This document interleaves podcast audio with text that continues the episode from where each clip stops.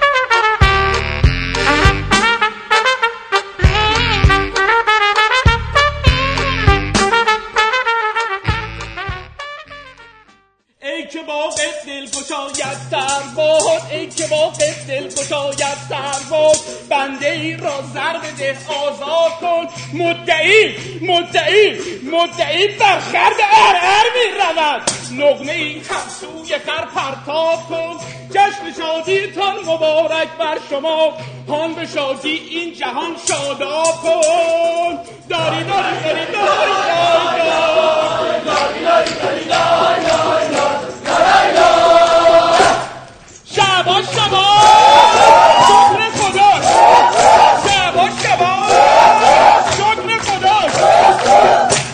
خدا شادی عروس و داماد که رفتیم بستر آقا.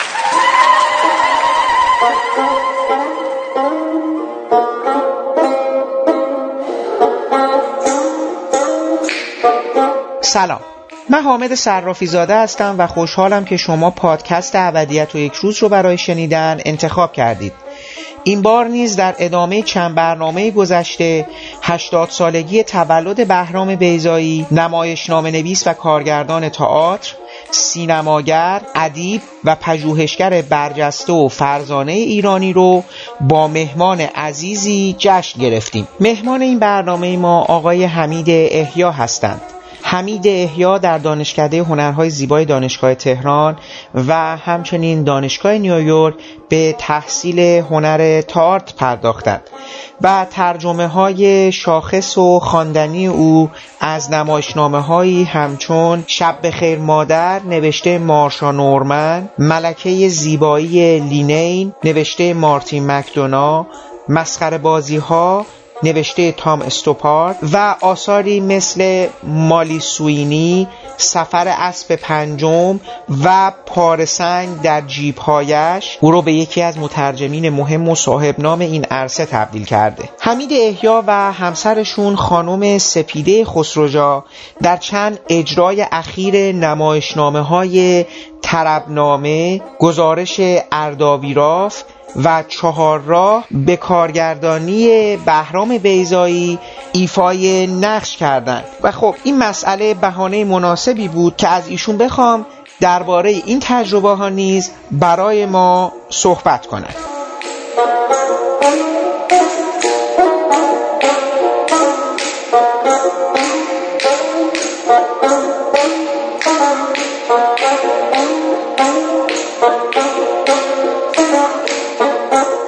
بیزای 80 ساله شده چه چیزی تو ذهنتون میاد؟ راستش راجب 80 سالگی بیزایی که هنوز باورم نمیشه بیزایی 80 ساله باشه باید بگم که این اعداد هیچ معنایی ندارن اینو راجب سن خودم هم البته دوست دارم بگم. به حال بیزایی بسیار جوان هستش بسیار انرژی بیشتری از بسیاری جوانای سی ساله‌ای که با ما کار می‌کنن دارن علاقه که به دنیا دارن به لذت بردن از دنیا دادن شگفتانگیزه و جوری کار می‌کنن آقای بیزایی که انشاءالله سی سال دیگه همینطوری کار کنن. آقای بیزایی هنوز دوست دارن کتاب هایی که داشتن دوروبرشون باشه. هنوز فکر پروژه‌های بسیاری هستن که باید تموم کنن و صبح تا شب دارن کار می‌کنن. و اصلا من فکر نمی کنم این مسئله 80 سالگی 60 سالگی 70 سالگی اینا هیچ معنایی داشته باشه. فقط آرزو می‌کنم آقای بیزایی سی چهل سال دیگه در کنار ما باشن و کار کنن. البته اگه ما دور برایشون باشیم. ببینین گذشت از آثار نمایشنامه ها آقای بیزایی و فیلم هاشون اهمیت آقای بیزایی در کاری هستش که با نمایش ایران کردن. آقای بیزایی تقریبا میشه گفتش اولین کسی هستن که اهمیت نمایش ایرانی و اون اصل نمایش ایرانی رو تونستن کشف کنن و راجع بهش بنویسن و نمایشنامه‌هاشون رو بر اساس تئاتر ایرانی بنویسن. آقای بیزایی می‌دونیم که بعد از دیپلمشون وارد دانشکده ادبیات میشن. اونجا میگن که می‌خوان راجع به نمایش ایران راجب تزیه و روحوزی و فرمهای دیگه نمایش ایران تحقیق کنن و بهشون میگن اون ادیبانی که اون زمان درس می‌دادن در دانشکده ادبیات ایران چیزی به نام تئاتر نداره چیزی به نام نمایش نداره. به حال از در این شگفت آوره که در اون سن 20 سالگی 19 سالگی آقای بیزایی با دیدن یک تزیه با دیدن روحوزی متوجه گنجینه نمایشی که ما داریم میشه. آقای بیزایی کسیه که موفق میشه اون رویه این نمایش ها رو که رویه مذهبی تزیه و یا اون رویه مبتزل روحوزی رو بذاره کنار و بتونه درون این نمایش ها رو ببینه. همزمان با اون سالها با اون زمانی که آقای بیزایی شروع کردن تحقیق در نمایش در ایرانو از سال 1339 گروه هنر ملی دوربر شاین سرکسیان کسانی مثل آقای جوامرد فهیمه راستگار علی نصیریان دور هم جمع شدن و سعی کردن که گونه نمایش ایرانی به وجود بیارن. ولی چیزی که بود اینها حتی آقای نصیریان دو سه تا نمایشنامه سیاه افعی طلایی و یک نمایش دیگه یادم نیست چی بودش نوشتن که بر اساس کاراکترها داستانهای نمایش های روحوزی بودن. ولی این گروه در عین حال شیوه تاعتی که بهش نگاه می‌کردن شیوه واقعگرایی شیوه ناتورالیستی استانیسلافسکی بوده. نصیریان اون نمایشنامه ها اگرچه کاراکترهای نمایش روحوزی داره ولی نمایشنامه کاملا ناتورالیستی هستن. صحنه های تخیلی و حتی در خواب می‌ذاره چون فکر من از نظر واقعگرایی نمی‌تونه این صحنه تخیلی وجود داشته باشه. ولی آقای بیزایی به نظر میاد اولین کسی هست که شروع می‌کنه نمایشنامه می‌نویسه. که هیچ ربطی به اون شیوه تئاتر واقع گرای ایران نداره و کاملا از اون فضا و مکان نمایش ایرانی نمایش روحاتی و تزیه استفاده می‌کنه. این در سالهایی که هنوز هیچ چیزی راجع به نمایش شرق در ایران منتشر نشده در غرب تازه تئاتر تجربی داره پا می‌گیره و شروع می‌کنه اون تئاتر ناتورالیسم رو کنار می‌ذاره و شروع می‌کنه برمیگرده به یا تئاتر شرق یا به تئاتر گذشته خود غرب که اون علمان های ناتورالیستی درش وجود نداشته.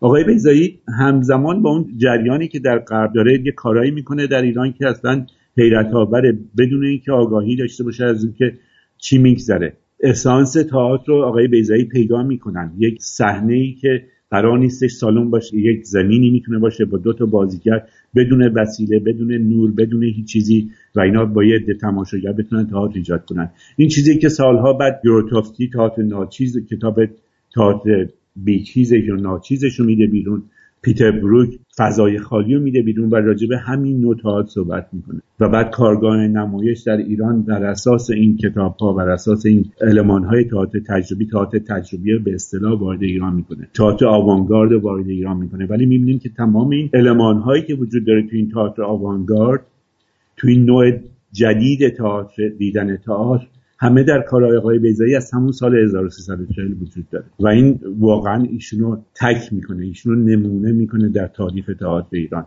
نگاهی به تا نمایش ایران داشتن شما هم جزو مهمانان هستید که یک موقعیت ویژه‌ای رو دارید. سالها قبل شاگرد بهرام بیزایی بودید موقعی که داشتین تئاتر میخوندید در ایران. و این سالها بازیگر ایشون بودید در دوران مهاجرت بهرام بیزایی از ایران و اجرای چند نمایشنامه در حالا آمریکا و کانادا. فکر کنم حتی آمریکا بوده. آره کانادا هم رفتن یا بله. نه ولی فکر کنم آمریکا بود. خب ما دوست داریم خیلی از شما بشنویم از گذشته از حال از ارتباط شما با بیزایی خب این آشنایی شما با بهرام بیزایی چگونه است؟ یعنی در مقام استادی شما وقتی وارد دانشکده تئاتر شدید در چه مقطعی ایشون استاد شما شدند و این ارتباط از اونجا چگونه آغاز شد و یه مقدار در مورد بیزایی اون سالها و خودتون در اون سالها بگید برای ما. من در سال 1352 وارد دانشکده هنرهای زیبا شدم رشته تئاتر هنرهای زیبای دانشگاه تهران. از شانس خوب من آقای بیزایی که دو سه سالی بود در اون دانشکده به صورت نیمه وقت تدریس می‌کردن مدیریت دپارتمان رو قبول کردن. یعنی سال 52 آقای بیزایی شدن رئیس دپارتمان تئاتر هنرهای زیبا. ایشون وقتی که مدیریت رو قبول کردن تقریبا میشه گفتش که شیوه تدریس و تمام کارهایی که در این دپارتمان می‌شد و زیر رو کردند. یکی از اولین کارهایی که کردن ایشون دعوت از اساتیدی بودش مثل داریوش آشوری و زنده یاد قفار حسینی که درس جامعه شناسی می‌دادن ایشون از زنده یاد هوشنگ گلچینی دعوت کردن که ادبیات درس بدن. خانم گلی ترقی تمثیل شناسی درس میدادش و استاد شمیم بهار هم درسای سینما و شکسپیر رو شروع کردن دادن. در این حال در همین سال زنده یاد دکتر محمد کوسر هم وارد دانشگاه شدش. دکتر علی رفیعی از فرانسه اومدش و شروع به تدریس کردش.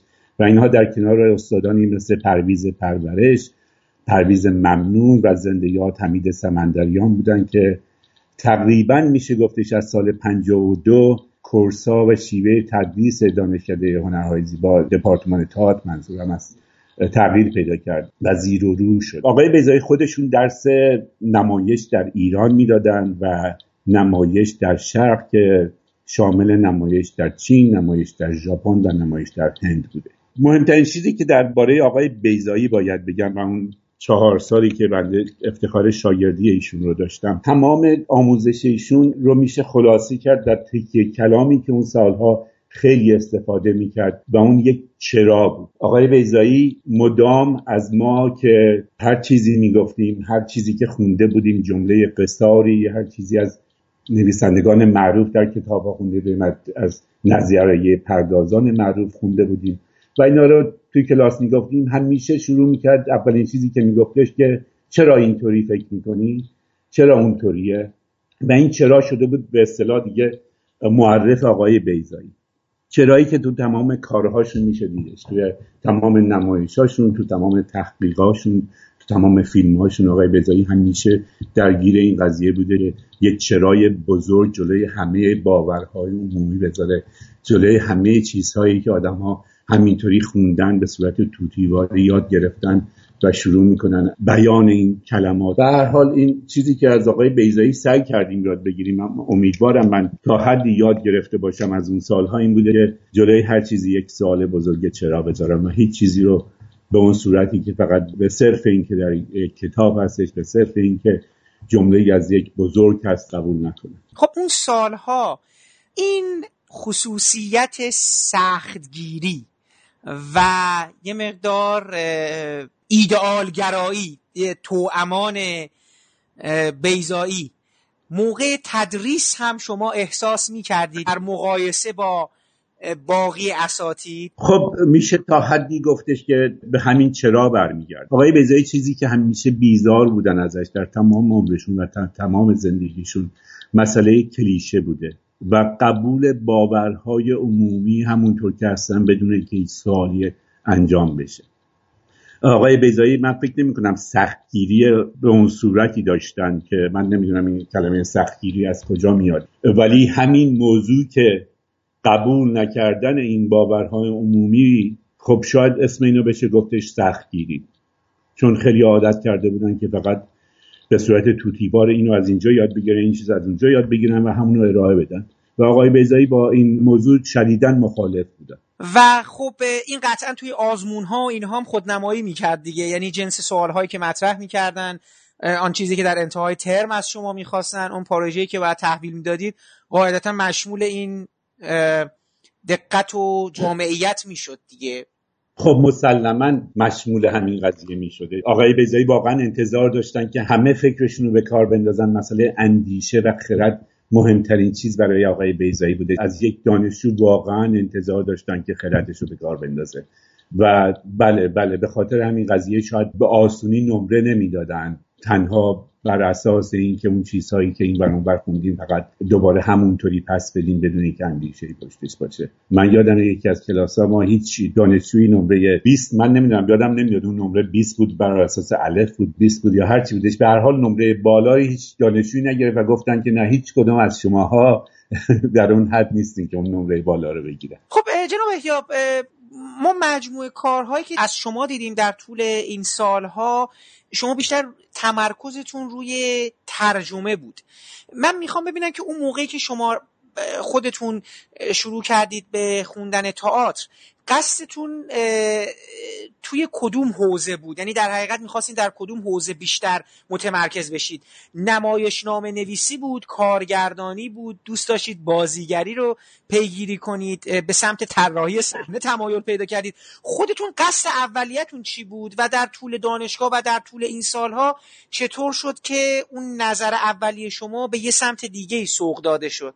خب البته مسابقه درباره آقای بیزایی هست این گفتگو ولی من در طول چهار سالی که دانش هنرهای زیبا بودم بازیگری می‌کردم و کارگردانی البته نقدم در روزنامه اطلاعات می نوشتم هیچ وقت سراغ نمایشنامه نویسی نرفتم. شانس دوم من در زندگی بعد از اینکه باز همراه با ورود من به دانشکده هنرهای زیبا آقای بیزایی مدیریت دپارتمان قبول کردن این بودش که وقتی من فارغ تحصیل شدم در سال 1356 آقای بیزایی و استادان دیگه تصمیم گرفتن که بورسی که اون سال تعلق گرفته بودش به دپارتمان تئاتر برای فرستادن یک دانشجو به خارج از کشور این بورس رو به بنده بدن. که من همیشه ممنون ایشون بودم. در حال رفتم پیش ایشون یک روز جلسه داشتم با ایشون و گفتم که می‌خوام برم خارج از ایران. فکر می‌کنین چی باید بخونم؟ تمرکزم باید روی چه موضوعی باشه؟ به خوبی یادم میادش ایشون گفتن که برو ببین درون مایه تئاتر چیه کل تئاتر چی هست و زیاد درگیر این حرکت ها جنبش های مدروز نشد حال این چیز خیلی مهمی بود برای من تو زندگی یاد گرفتم. راجع به خودم این که بگم در خارج از کشور به حال من در 35 سال گذشته همراه با همسرم سپیده خسروجا گروه تئاتر اینجا داشتیم با دوستانی. و همیشه کارگردانی کردم بازیگری کردم ولی خب برای ایران همیشه می‌خواستم رابطم با ایران برقرار باشه با فضای تئاتر ایران و تنها راهی که موجود بوده مسئله ترجمه بوده و خب روی این قضیه از نظر فضای تئاتر ایران جامعه تئاتر ایران منو به عنوان مترجم می‌شناسه به خاطر اینکه کتاب هم ترجمه هم تو ایران منتشر شده. ولی خب هیچ کار تئاتری در ایران در 35 سال گذشته نکردم. شما چه سالی از ایران تشریف بردید؟ من یک سال قبل از انقلاب. خب تا اون زمان یعنی تا سال 56 موفق شدید کدوم کارهای آقای بیزایی رو روی صحنه ببینید یا یادتون هست تو اون مجموعه کتاب هایی که اون زمان از ایشون منتشر شده بود هیچ کدومشون تو اون زمان برای شما ویژگی خاصی پیدا کرد؟ تمام کارهای آقای بیزایی برای ما ویژگی خاصی داشت به هر حال دیگه. من تمام نمایشنامه آقای بیزایی که تا اون زمان منتشر شده بودش خونده بودم. توی چهار سالی که در دانشکده بودم یاد ندارم که نمایشنامه از آقای بیزایی آقای بیزایی خودشون که کارگردانی نکردن در اون چهار سال اصلا قبل از انقلاب آقای بیزایی فکر نکنم بیشتر از یک نمایشنامه کارگردانی کرده بودن. البته باید بگم که من در دبیرستان تئاتر کار می‌کردم. مربی ما آقای داریوش معدبیان بود و ایشون یک روز اومدن و گفتن که آقای عباس جوانمرد که نمایشنامه غروب در دیاری غریب و قصه ماه پنهان رو کارگردانی کرده بودن ایشون قرار این دوتا نمایش رو ببرن جشن هنر و احتیاج به چهار نفر صحنه دارن. و شانس ما بود که به ما یکی از اون صحنه قبول شدیم و همراه این گروه به جشن هنر رفتم و در نمایش به صورت سایه چند نفر سایه بودن در پشت نمایشنامه بازی کردم تو نمایشنامه که این خب فرصت بسیار خوبی برای من بود. این پیش از این بودیم من به دانشکده بیام. آقای بیزایی در چهار سالی که در دانشکده بودن بیشتر تمرکزشون در سینما بود. قریبومه ها در همون سال 52 تموم کرده بودن فکر کنم اون سال اکران شد و بعد یکی دو سال بعد کلاق رو شروع کردن و فیلم کلاق رو ساختن.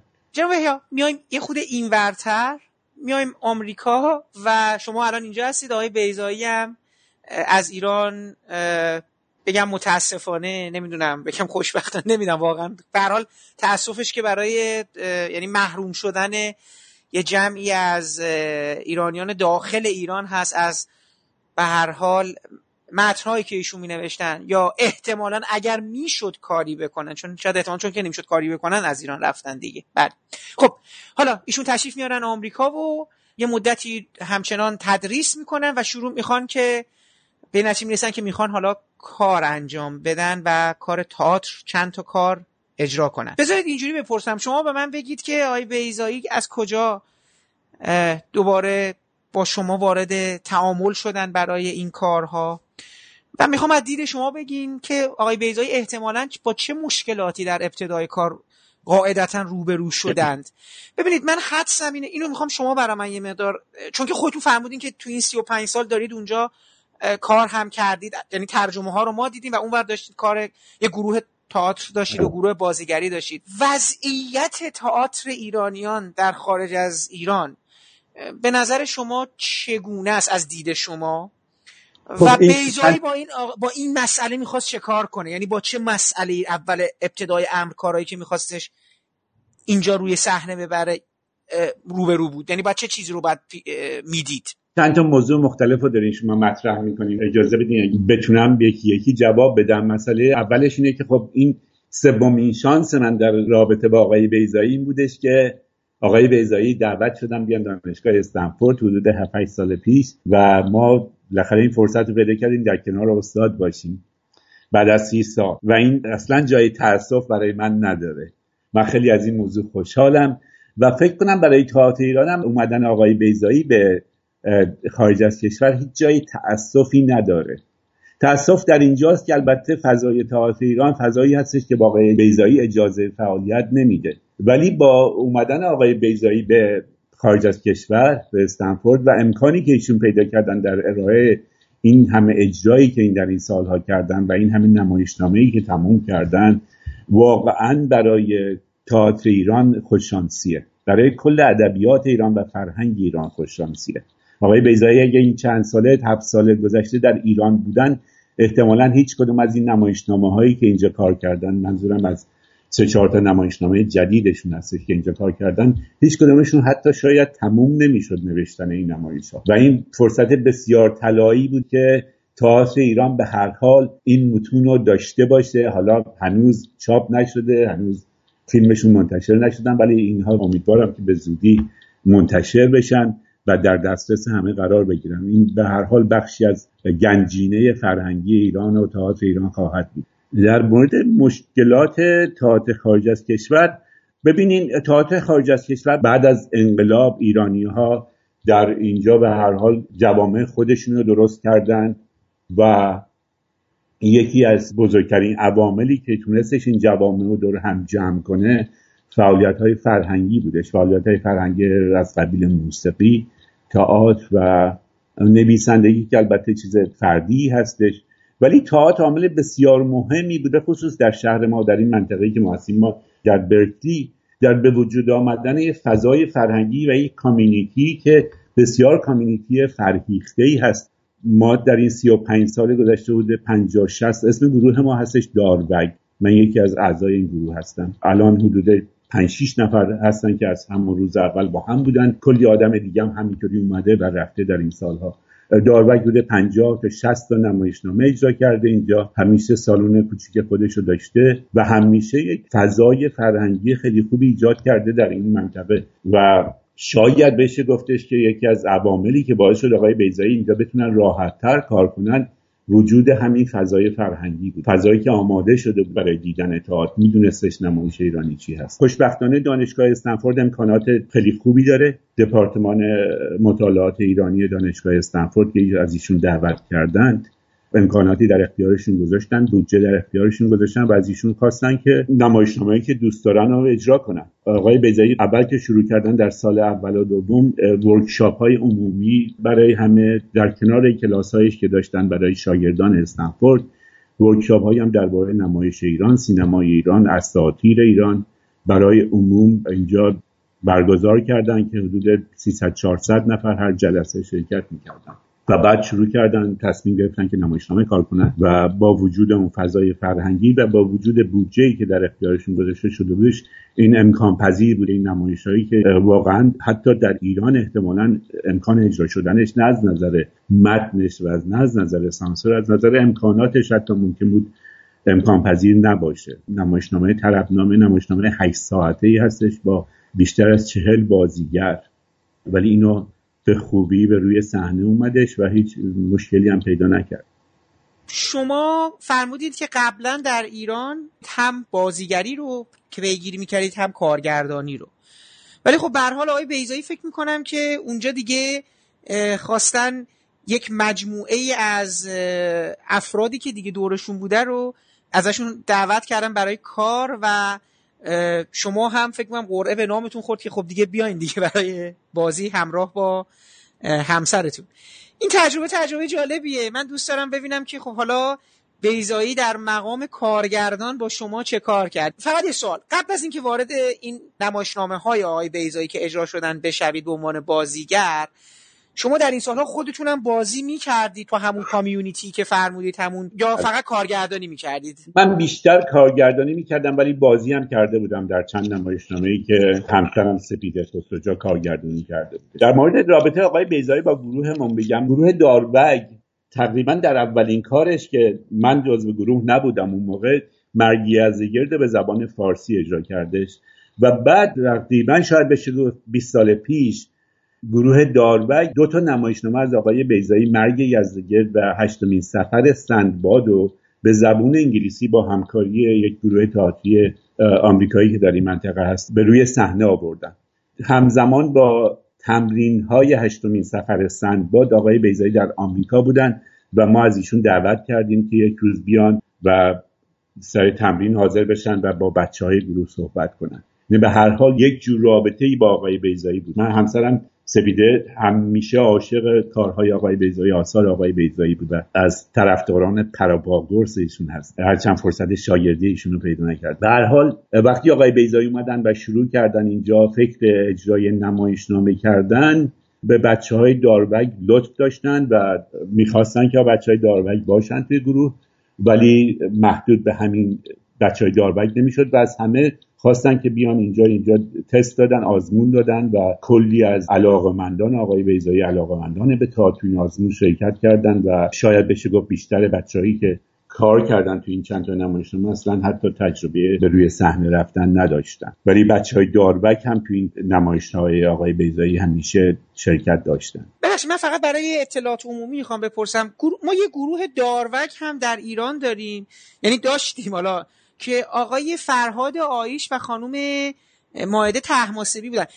می‌دونم که آقای آیش اینا آمریکا بودن. آقای این داروگ از اونجا با ایشون اومده ایران؟ آقای آیش اینجا به همراه سپیده و چند تا بچه های دیگه بچه که چه ارز کنم الان دیگه همین سنمون بالاست. در شهر برکی گروه داروگ رو ایجاد کردن. آقای آیش بعد از 4 5 سال تصمیم گرفتن برن ایران و تو ایران بدون رابطه با داروگ اینجا گروه داروگ خودشون رو ادامه دادن اونجا.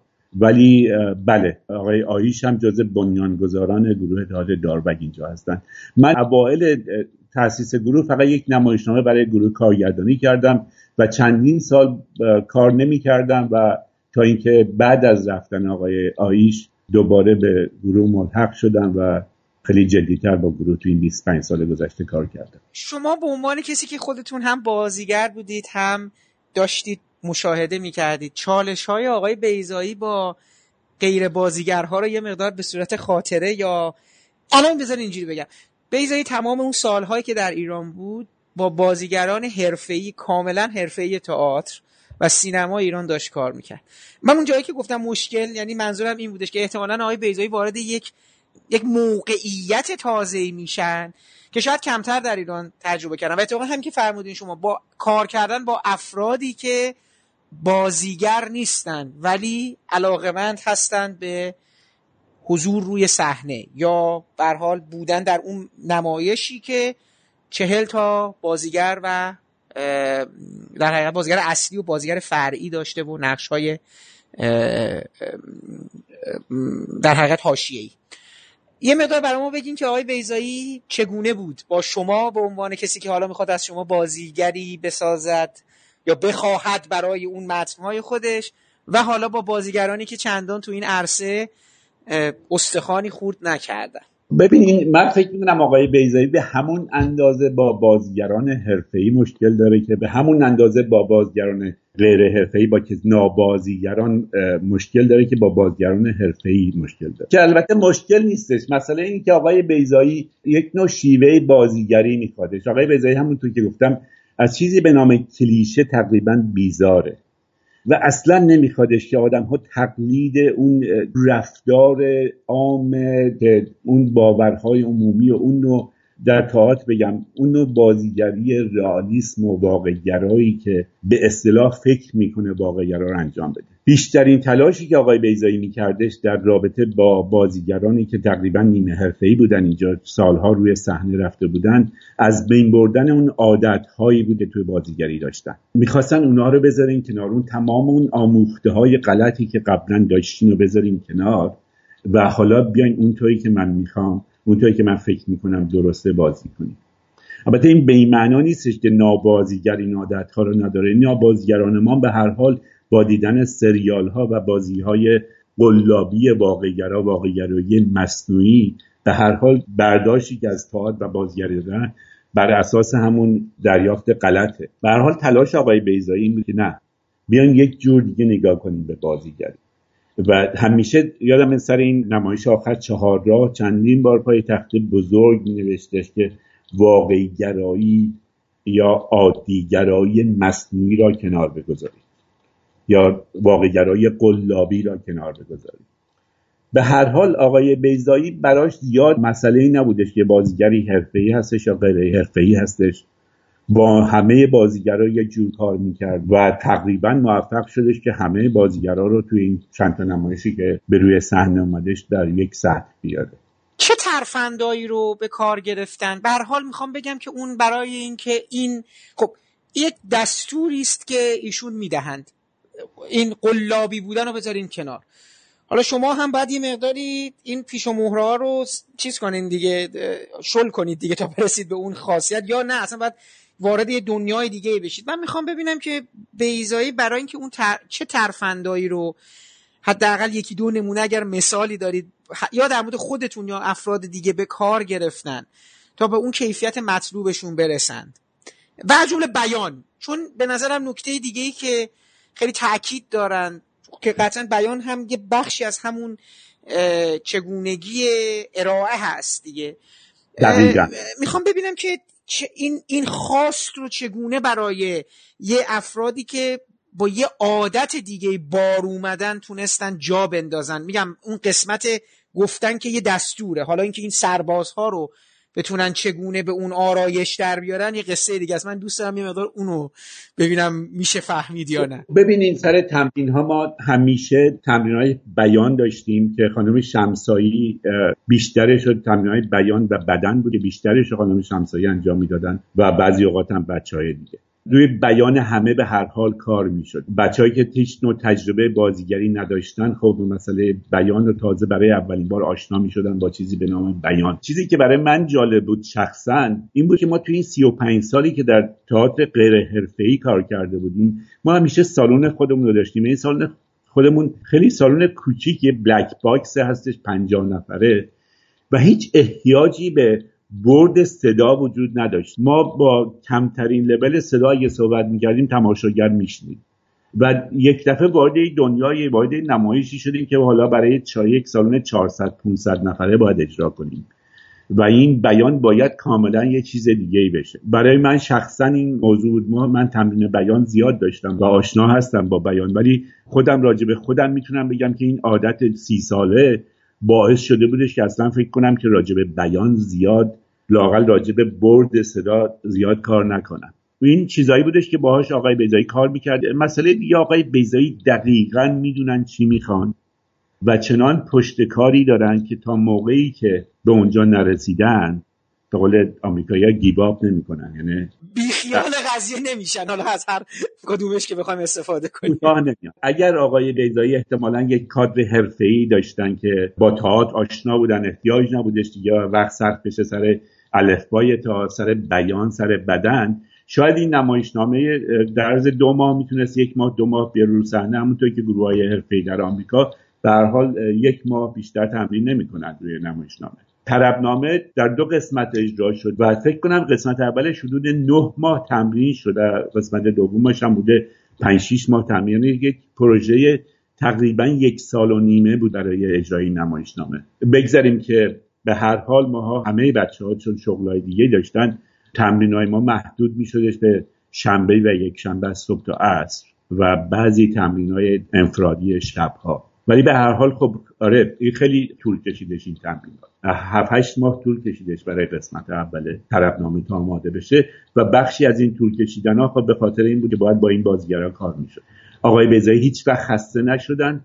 انرژیشون از هر بازیگر جوونی بیشتر بود. تو تمرین ها هشت ساعت میشستن اونجا و یک استراحت هم نمی گرفتن و گفتم همونطور که گفتم دقیقا می‌دونستن چه ریتمی می‌خوان چه غذایی می‌خوان چه صحنه می‌خوان و تا اونجا رو اونو به دست نمی آوردن کوتاه نمی شما تو کدوم نمایشنامه حضور داشتید آیه یا همراه با همسرتون غیر از طربنامه آقای بیزایی اولین کار جمعی که کردم فکر کنم شب هزار و یکان بودی فقط خانم شمسایی تنهایی اجرا می‌کرد. ولی بعد از اون سایه بازی جانا و بلادور رو اجرا کردن. متا تمرین های جانا و بلادور جوری بود که وسط هفته بود در طول روز و احتیاج به بازیگرایی داشت که کار دیگه ای نداشتن حرفه دیگه ای نداشتن و می‌تونستن وسط هفته بیان تمرین کنن. من من و خانومم تو شرکت نداشتیم. بگذاریم که اون جانا و هم دو بازیگر داشت که خانم شمسایی بودن و آقای محسن نامجو و پنج تا سایه گردان. ولی بعد از اون تصمیم گرفته شد طربنامه رو کار کنن. من و خانومم قبل از طربنامه گزارش ارداویراف بودش که ما هر دومون در اون شرکت داشتیم. بعد از گزارش ارداویراف طربنامه بودش و بعد از طربنامه این کار آخر چهار راه بود. دوباره برمیگردم در مورد این چند کار آخر به خصوص چهار راه چون من پیشپرده تبلیغاتی اون رو دیدم. و. برام جالب بود یعنی و من البته اینم فقط تو چون که شما فرمودید چند تا نکته خدمتتون بگم. ببینید تربنامه و جانا بلادور گویا سال 81 اینطورا نوشته شده بود. چون ما این رو توی کتاب های انتشارات روشنگران پشت کتاب نوشته بود این کتاب ها قرار چاپ بشه.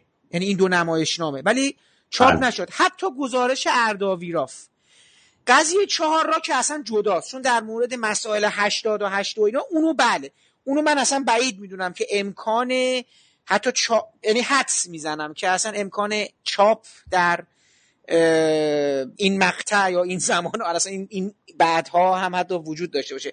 ولی چند اون چند تا کار میگم حتی طربنامه قرار بود میگم ما دیدیم که زده بودن قرار بوده چاپ بشه. ولی خب دیگه من یه گفتگویی با خانم لاهیچی هم که داشتم فرمودن که اون زمان کتاب اجازه چاپ پیدا نکرد. یعنی دوباره اینها هم هست. ولی اون پشت تبلیغش شده بود که قرار بود بره چاپ و اینا.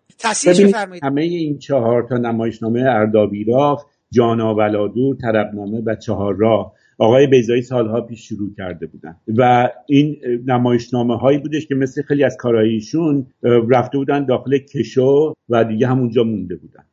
این فرصت برای هم میگم که شانس آوردش تئاتر ایران فرهنگ ایران ادبیات ایران که آقای بیزایی اومدن خارج از کشور اینجا متوجه شدن که نه می‌تونن این نمایشنامه ها رو در بیارن از کشو و تموم کنن و اجرا کنن.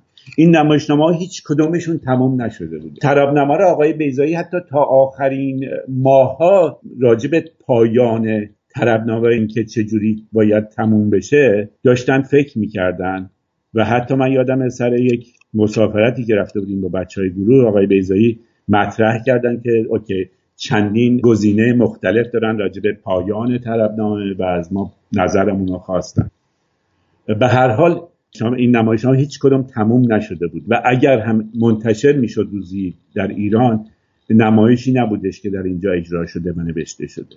و فقط خواستم این موضوع مطرح کنم. چهار راه هم قبلا ایران نوشته شده بود. عربنامه اردابیرا و جان بلدود همه اینا نسخه های ازش خب خیلی ممنون که روشنگری فرمودید خب ما دیگه الان یک اینم ثبت شده و خیلی هم خوب شد که بله. یه, یه نسخه های نهایی در حقیقت در بعد از مهاجرتشون تکمیل شده و حتی پایان کار مثلا طلبنامه مشخص نبود. اینجوری که شما فرمودید خب خیلی هم عالی شد که ما اینو دیگه داشتیم. دیگه متوجه شدیم چه اتفاقی افتاده. و این پرسشی که داشتم از شما این گونه است جناب احیا. شما سالهای سال برای ما دارین ترجمه می‌کنید و در حقیقت در حال سیر کردن در بین دو زبان مختلف هستید. بین انگلیسی و فارسی. من پرسشی که از شما دارم این هستش که فکر می‌کنید که متنها و نمایشنامه هایی که آیه بیزایی نوشتن این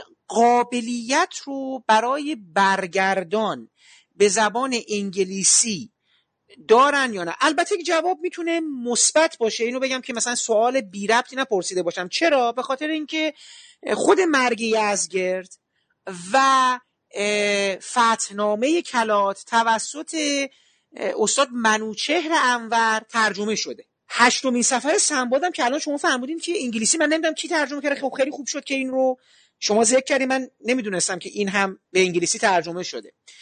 من می‌خوام ببینم که این ترجمه ها احساس می‌کنید که اون وزن وقار جرفای متن رو می‌تونن انتقال بدن یا نه. و اساسا فکر می‌کنید که این متنها قابلیت جهانی شدن رو پیدا می‌تونستن بکنن. اینجا احمالی صورت گرفته یا نه این متنها توی ترجمه چیزی از, از دست می‌رود.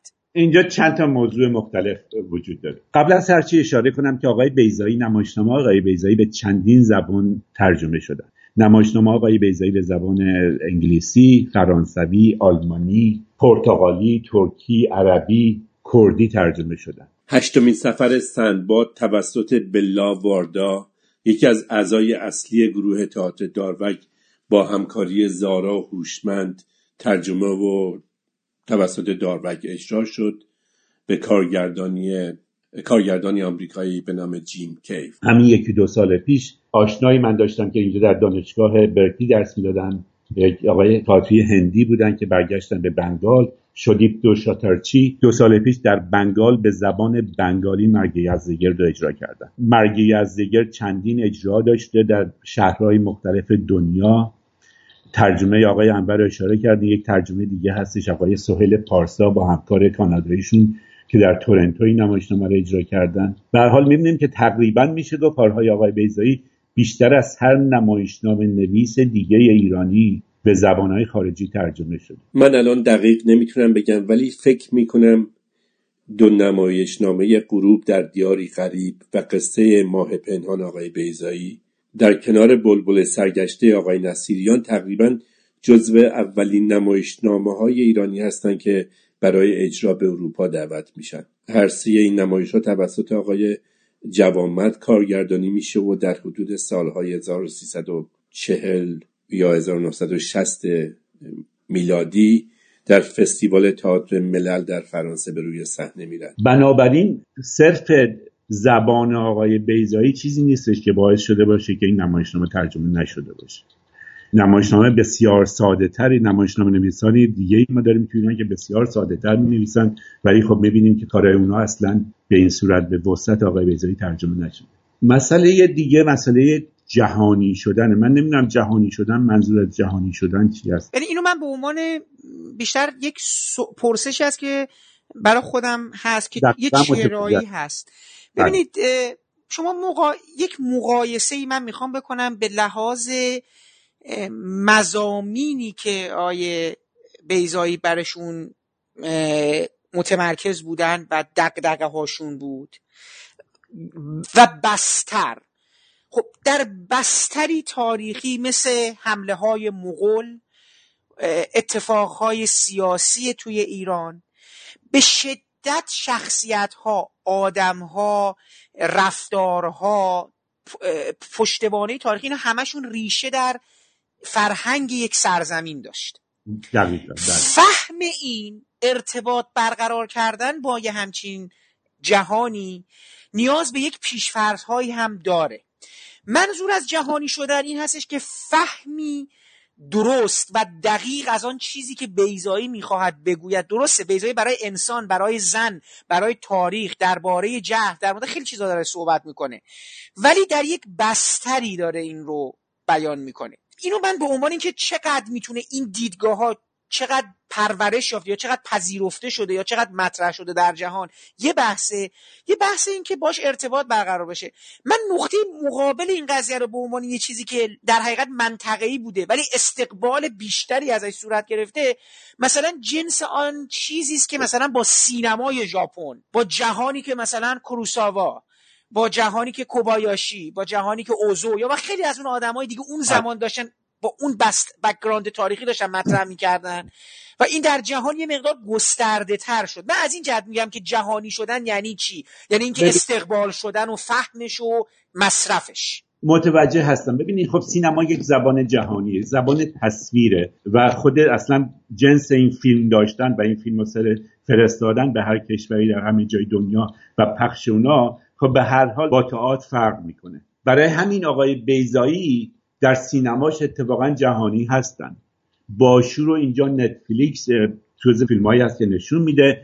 ما توی تمرینات طربنامه در اون سالونی که اون طبقه ای که در اون ساختمونی که داشتیم در دانشگاه استنفورد تمرین می‌کردیم یک دانشجوی یک خانم دانشجوی دکترا از چین دفتر داشتن تو اون طبقه و میومدن به ما سر می‌زدن و وقتی گفتیم که این نمایشنامه کارگردان و نویسنده این نمایشنامه آقای بیزایی هستن اصلا یک دفعه تعجبی کردن که باور نکردنی بود و گفتن این فیلم باشوی آقای بیزایی فیلم محبوب خانوادهشون به چین هستش. با زیرنویس چینی. این خانم چینی آقای بیزایی مستر صدا می‌کردند مستر استاد و هر روز تقریبا میومدن سر می‌زدن. که نگاهی بندازن آقای بیزایی از نظر سینمایی می‌دونیم که خب به هر حال آقای بیزایی با فیلم های رگبار با شو شهرت جهانی دارن. متا تئاتر یک ذره مشکل تره همونطور که ما نمایشنامه ژاپنی مدرن از هیچ نمایشنامه نویس اوکوبو آبه هستش یکی دو تا از این نمایشنامه های آوانگارد هستن که معروف هستن ولی تقریبا ما از هیچ کشوری به اون صورت کسی رو نمی‌شناسیم. متاسفانه در من راجع به آمریکا می‌تونم بگم و تا حدی راجع به تئاتر انگلستان ولی بیشتر راجع به تئاتر آمریکا بگم. اصلا موضوع ترجمه اینجا گویا مطرح نیستش. اینجا نمایشنامه ترجمه از زبان دیگری تقریبا اجرا نمیشه. نمایشنامه هایی که به زبان اصلشون به زبان دیگری غیر زبان انگلیسی اصلا بیشتر کلاسیکایی مثل چخوف و ایپسن که اونام اروپایی اصلا هست. ولی حتی معروفترین نمایشنامه نویسان معاصر فرانسوی هم حتی توی آمریکا شناخته شده نیست. یعنی هیچ علاقه ای ندارن به گویا به شناخت فرهنگ های دیگه. چندین نمایشنامه البته نمایشنامه هندی یا نیجریه‌ای توی اروپا مطرح شدن. نمایشنامه هاشون اجرا میشه. اونا ولی زبان اصلیشون انگلیسی بوده چه در نیجریه چه در هندوستان و بیشتر اون نمایشنامه نویسا سالها در لندن و نیویورک زندگی کردن. به حال مسئله ترجمه نشدن کارهای آقای بیزایی ربطی به کیفیت کار آقای بیزایی نداره. ربط داره به اینکه نه دنیای غرب به نظر میاد چندان علاقه ای نداره به دانستن چیزایی کارهایی که در کشورهای دیگه میشه. و یا اینکه امکانشو ندارن که آدمهایی ندارن که زبان فارسی رو خوب بدونن و بتونن به زبان انگلیسی به خوبی ترجمه کنن. ولی من نمی‌دونم که تا چه اندازه علاقه به اجرای حتی اون آثار هست. این موضوع رو باید در نظر بگیریم. کیفیت کارهای آقای بیزایی غیر از موضوع تاریخی که من موضوع تاریخی فکر نمی کنم هیچ موضوعی باشه که اشکال ایجاد کنه در این که بتونه نمایشنامه در کشور دیگه اجرا بشه. همونطور که شکسپیر در دنیا اجرا میشه و شکسپیر هم موضوعات تاریخی رو مطرح می‌کنه. خب مرگی از هم در همون حده. مرگی از مسئله تاریخیش به اون اندازه مهم نیستش که مسئله ای که در نمایشنامه مطرح میشه و اینکه قاتل کی هستش و مسئله روابط اجتماعی بین کاراکترها وجود داره و این چیزهایی که وجود داره. شاید هم برای همین هستش که مرگی یزدگرد نمایشنامه محبوبتری و اجرای بیشتری داشته در خارج از کشور به زبانهای غیر فارسی. ولی مسئله مهم مسئله زبان آقای بیزی بله زبان آقای بیزی زبانی بسیار پرباره و هرچی زبان پربارتر باشه خب ترجمه طبیعتا سختتر خواهد بود. ما شعر حافظ سختی میشه ترجمه کردش. من دکترم چند ماه پیش برای من گفتش که بیا یک شعر حافظ برات بکنم یه چیز به انگلیسی خوندش که اصلا من اصلا نفهمیدم که واقعا این کدوم شعر حافظه. هیچ ربطی به حافظ نداشت. خب آره حافظ شعراش شاید بشه گفت ترجمه پذیر نیستش. این چیزی از حافظ کم نمی‌کنه. با ما خیلی خوشحالیم که حافظ اونطوری نوشته شده که شاید ترجمه پذیر نباشه. حتی هر کلمه چهار تا معنی مختلف داشته باشه. آقای بیزایی هم امیدوارم همینطوری که می نویسن بنویسن و به قنای فرهنگ و زبان فارسی بیافزاین من البته می‌خواستم اون چیزی هم که شما فرمودید من فقط الان شما گفتین کیفیت و اینا من می‌خواستم اتفاقا بگم انقدر این متون پربار و پرواژه و حالا یه نکته هم تو خود همین هست. من با یکی از بازیگران داشتم صحبت می‌کردم. می‌گفتم که این بعضی وقتا آدم احساس می‌کنه این متنها اصولا شاید بازیگری هم براشون نیست که بتونه اینها رو درست ادا بکنه. یعنی حالا برگردیم به اون چیزی که شما فرمودید. آن چیزی که بیزایی در سر دارد کاملا مشخصه. آن چیزی که آیا افراد بتونن از پسش بر بیان چیز دیگری است؟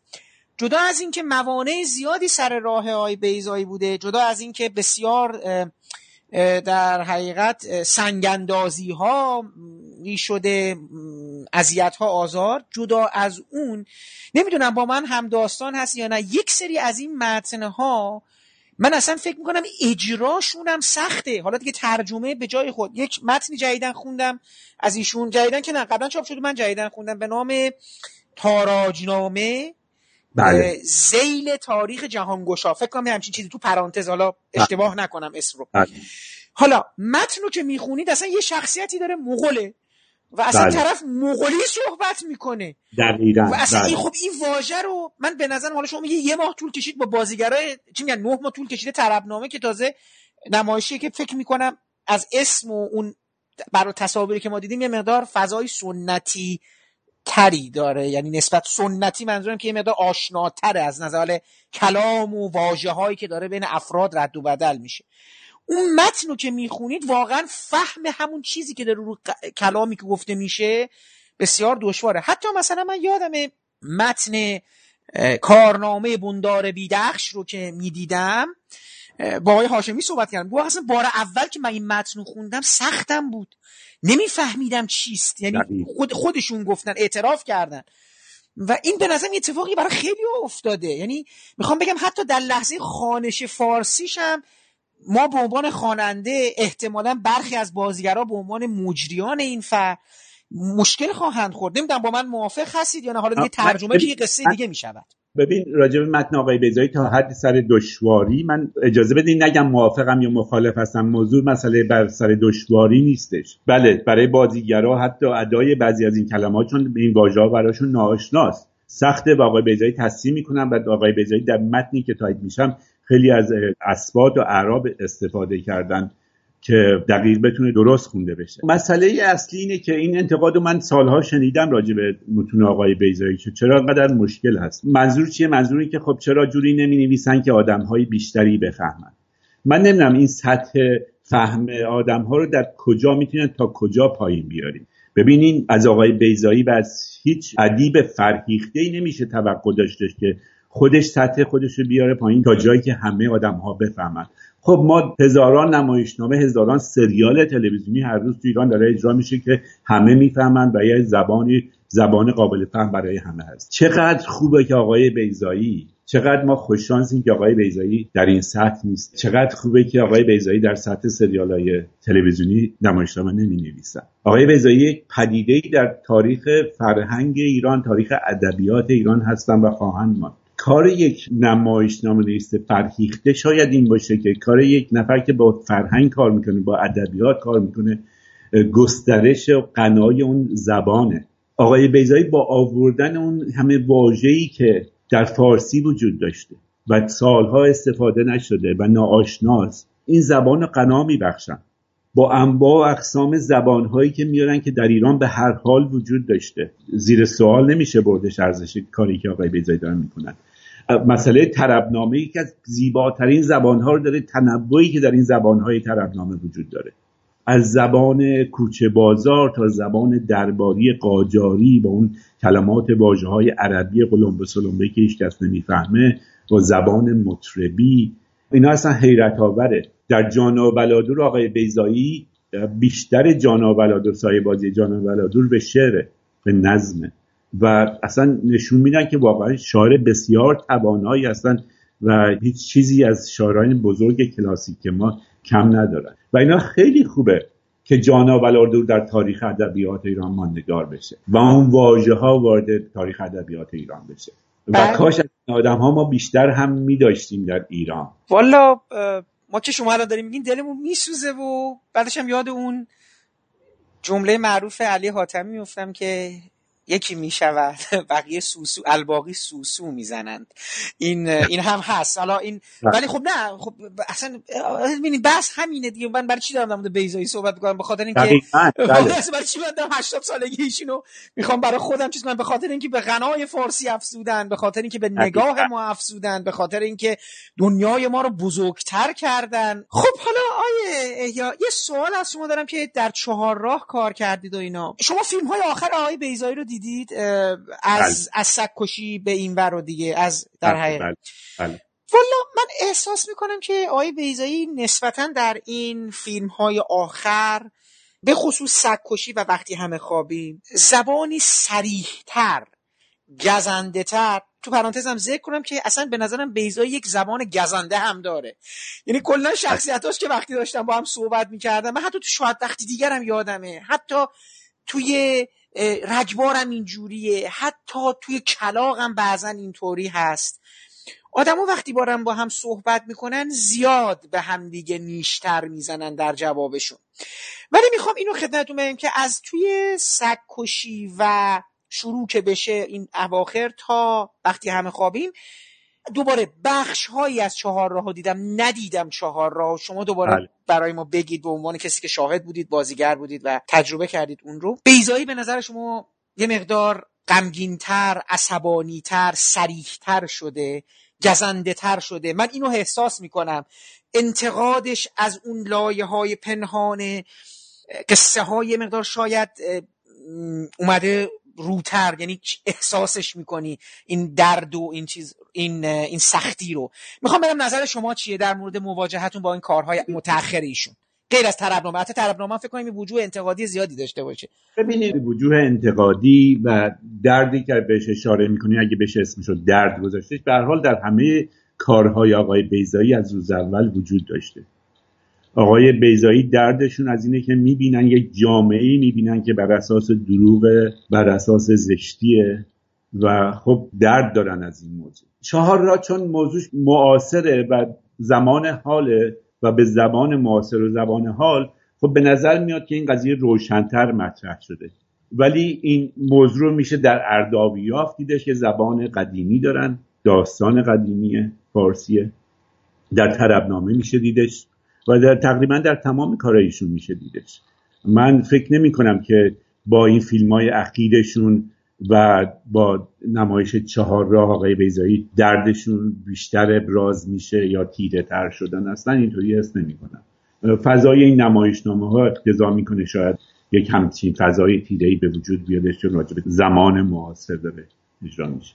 احیا تو این حضورهای خب بیرون خود فضای تئاتر و اینا می‌خوام ببینم که با بیزایی سینما رفتید با بیزایی تئاتر رفتید با بیزایی به یه نوعی دمخور بودید. می‌خوام یه مقدار ببینم که بیزایی چه جوری بود با شما. در یعنی می‌خوام یه چیزایی بگین که به ما ما ندیدیم یا برای شما مشخص شده. یه مقدار از خود بیزایی به عنوان شخصیت برامو بگین در این 80 سالگی.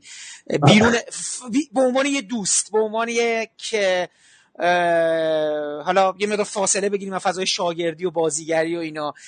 یه خود سری از خصوصیات بیزایی را که به چشمتون اومده برای ما بگید اگه لطف بکنید. خب این چیز بسیار سختی هستش چون به هر حال یک مقدار به خصوصیات خصوصی و اینا ربط پیدا می‌کنه و نمی‌دونم تا چه اندازه درست خواهد بودش هرچی که. خودتون صلاح می‌دونید و بگید. به هر حال این واقعا تو این 7 8 سال گذشته ای که ما من و همسرم در کنار آقای بیزایی خانم شمسایی پسرشون بودن در ضمن ما هر دو پسری داریم که همسن هستن.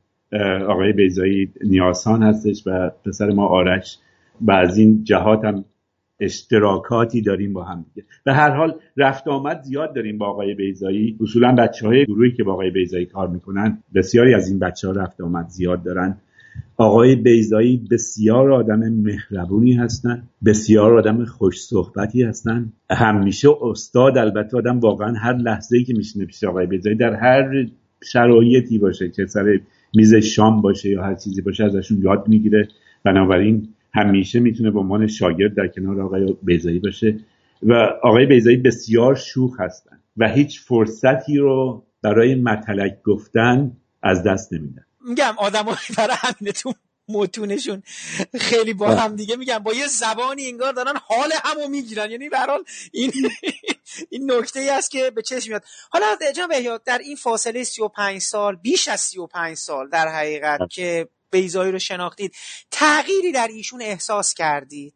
آقای بیزایی به نظر من بسیار بسیار آسوده خاطرتر هستن تا اون چیزی که من ازشون یادم میادش در جدی؟ خب خیلی خوبه. در, در جوانی در دانشگاه تهران.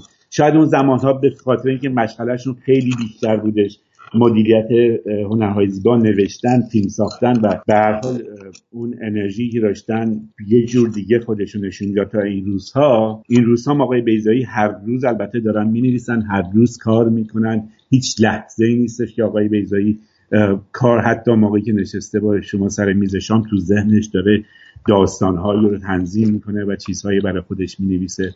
در حال همیشه این ذهن در حال کار کردن هست. ولی بسیار آروم بسیار به نظر من شوختر هستن. شاید به خاطر البته اینه که خب رابطه نزدیکتری پیدا کردم تا اون زمانی که رابطه استاد و شاگردی با ایشون داشتم. البته بگم هنوزم من این رابطه استاد و شاگردی با ایشون حفظ کردم. ولی به هر حال به خاطر رفت آمدهای خانوادگی شاید جوری که می‌بینم آقای بیزایی آقای بیزایی بسیار آدم برخلاف اون تصوری که دیگران دارن که آقای بیزایی بد اخمو هستن و اخمو هستن و اینجور چیزا اصلا اینطوری نیستش. آقای بیزایی بسیار شوخ هستن و همونطور که گفتم هر لحظه هر لحظه دنبال مطلقی میگردن که به کسی از دور بگن. و یه سوالم به عنوان سوال آخر می‌خواستم از خدمتتون بپرسم. ارتباط مخاطب آمریکا یعنی کسانی که اومدن برای تماشای این آثار با این آثار چطور بودش؟ هم به لحاظ چون خیلی جالبه طیف وسیع و متنوعی رو در بر می‌گیره.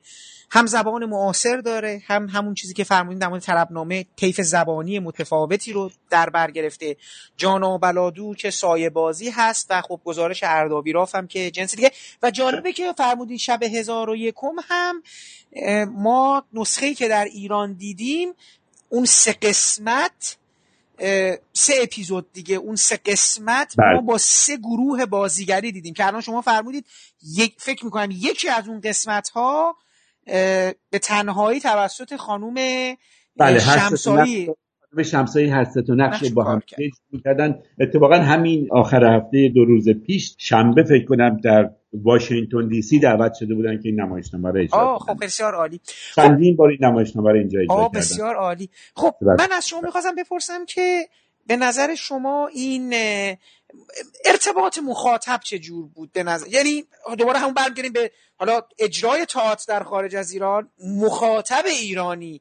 اونم به حال سلیقه تربیت شده دیگه ازش دیگه و به خصوص آمریکا. یعنی من می‌تونم حدس بزنم مخاطب آمریکایی با مخاطبی که در اروپا داره زیست می‌کنه احتمالا خواستها و سلیقه متفاوت تری داره. نمی‌دونم شما برامو بگید اگر من زیاد مطمئن نیستم آیا تفاوت زیاد هستش بین تماشاگر این منطقه با منطقه دیگه. هر حال آدمای فرهیخته این دور بر زندگی می‌کنن. آدمایی هستن که آقای بیزایی می‌شناسن کارهای آقای بیزایی خوندن. آقای بیزایی از اولین کلاس هایی که براشون گذاشتن توی دانشگاه استنفورد یادم اولین کلاسی که گذاشتن یک سالن مثلا 60 70 نفره بودش که جا نبودش. بعد این سالن تبدیل کردم به سالن 120 نفره. بازم جا نبودش. تبدیل کردم به 200 نفره. و به هر حال در نهایت کلاسایشون رو کلاس های عمومی سخنانی عمومیشون رو گذاشتن تو سالن که بالای 500 600 نفر صندلی داشتش. بین 200 تا 400 نفر هر جلسه شرکت می‌کردن. نمایش های آقای بیزایی اینجا اجراهای آقای بیزایی همشون با استقبال بسیار خوبی برخوردار شد. من فکر کنم هر نمایشی ما حدود 2000 نفر تماشاگر داشتیم. بیشتر این تماشاگرها از همین منطقه بودن ولی ما تماشاگرایی داشتیم که از کانادا از شهرهای مختلف آمریکا اومده بودم برای دیدن نمایشنامه. تو این نمایشنامه آخر یک خانومی اومده بود گفتش من از استرالیا هواپیما گرفتم برای یک شب اومدم این نمایش رو ببینم و برگردم. که این قضیه علاقه میزان علاقه مردم به آقای بیزایی و کار آقای بیزایی واقعا حیرت آوره. به هر حال گفتم همه این نمایشنامه با استقبال خیلی خوبه تماشاگرها مواجه شد برخورد. من دقیقا با, کس... با کسانی که من صحبت کردم همه بسیار دوست داشتن کارو لذت بردن و چیز دیگه ای من نمی‌تونم بگم که آیا کسای ایرادی داشتن در بعضی از موارد یا نه. به هر حال حتما مطمئنم هر نمایشی چند تا تماشاگر هستن که از زبان سخت آقای بیزایی ایراد خواهند گرفت. چیز خاصی هستش از زمان قبل یا حال براتون خاص شده باشه که بخوایم برای ما نقل کنی؟ اجازه بدین یه چیزی آره یه چیزی بگم. من خاطر شخصی نیست یکی دو سال پیش بودش آقای بیزایی به من زنگ زدن و گفتن که می‌تونی چیزی آماده کنی برای اکبر رادی چون قرار مراسمی در بزرگداشت اکبر رادی برگزار بشه. توسط یک گروه فرهنگی در یکی از شهرهای این اطراف به هر حال من چیزی آماده نکردم یکی دیگه از بچه های نمایشنامه خانی یک تیکه از کار اکبرادی برگزار کرد با آقای بیزایی هم قرار بودش صحبت کنن. از من کتاب های اکبر خواستم من چند تا کتاب بهشون دادم ما کتاب مکالمات اکبر رادی هم بهشون دادم. آقای بیزایی خیلی گرفتار بودن اون روزا. داشتن روی کاراشون کار می‌کردن. اصلا فرصت نداشتن. وقتی این کتاب مکالمات رو پس گرفتن بعد از سخنانیشون دیدم هر جمله این کتاب و زیرش رو خط کشتن نوت نوشتن تو این کتاب. دقیقا خوندن و اصلا حیرت آور بودش میزان وقتی که آقای بیزایی گذاشتن که برای یک مثلا سخنرانی ده 15 دقیقه در باره اکبر رادی این همه وقت گذاشتن وقتی که واقعا براشون ارزش داشتش.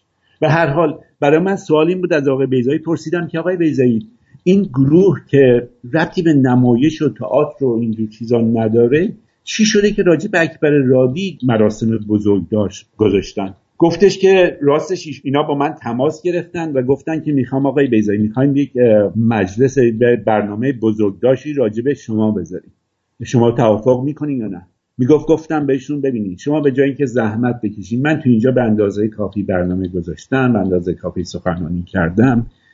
به جای اینکه بخواین وقت بذارین انرژی بذارین که منم بخواین معرفی کنین یک نفر رو معرفی کنین که ارزش داشته باشه که شناخته شده نباشه. و من اونا گفتن که ما نمی‌شناسیم کی رو و من اکبر رادیو معرفی کردم. واقعا این برای من تکان دهنده بودش. وقتی در دنیای تئاتری ایران که می‌بینیم حسادت ها و اینکه هیچ کس هیچ کس رو قبول نداره نگاه می‌کنم که آقای بیزایی از اون همکار عزیز سابقشون. به این صورت احترام می‌ذارن به همکارشون تا جایی که میگن نه برای من مجلس بزرگداشت برگزار نکنیم این واقعا تکون دهنده بودش برای من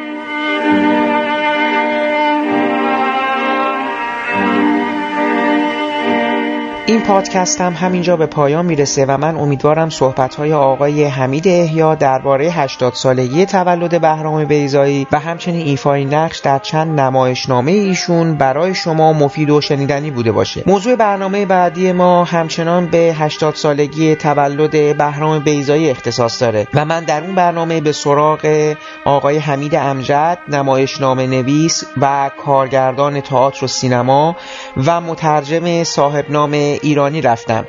یکی از علاقمندان و دوستداران حرفه‌ای و جدی آثار بهرام بیزایی که درباره آثار ایشون مقالات و پژوهش‌های زیادی رو انجام داده و منتشر کردن. پیش از خدافزی باید از زحمات آقای محمد شکیبا که تدوین این پادکست رو به عهده داشتن تشکر کنم و برای رعایت نصف نیمه حق معلف از قطعات موسیقی که از اونها در این پادکست استفاده کردیم نام ببرم. موسیقی عنوانبندی با نام رقص گدایی از ساخته های گروه کلزماتیکس هست و برگرفته شده از آلبوم موسیقی جنزده. باقی قطعات عبارتند از بخشهایی از پیشپرده تبلیغاتی نمایش طربنامه بخشهایی از موسیقی متن فیلم کلاق ساخته شیدا قرشداقی و من برای پایان این پادکست هم بخشهایی از موسیقی متن نمایش افرا یا روز میگذرد ساخته محمد درویشی رو برای شما انتخاب کردم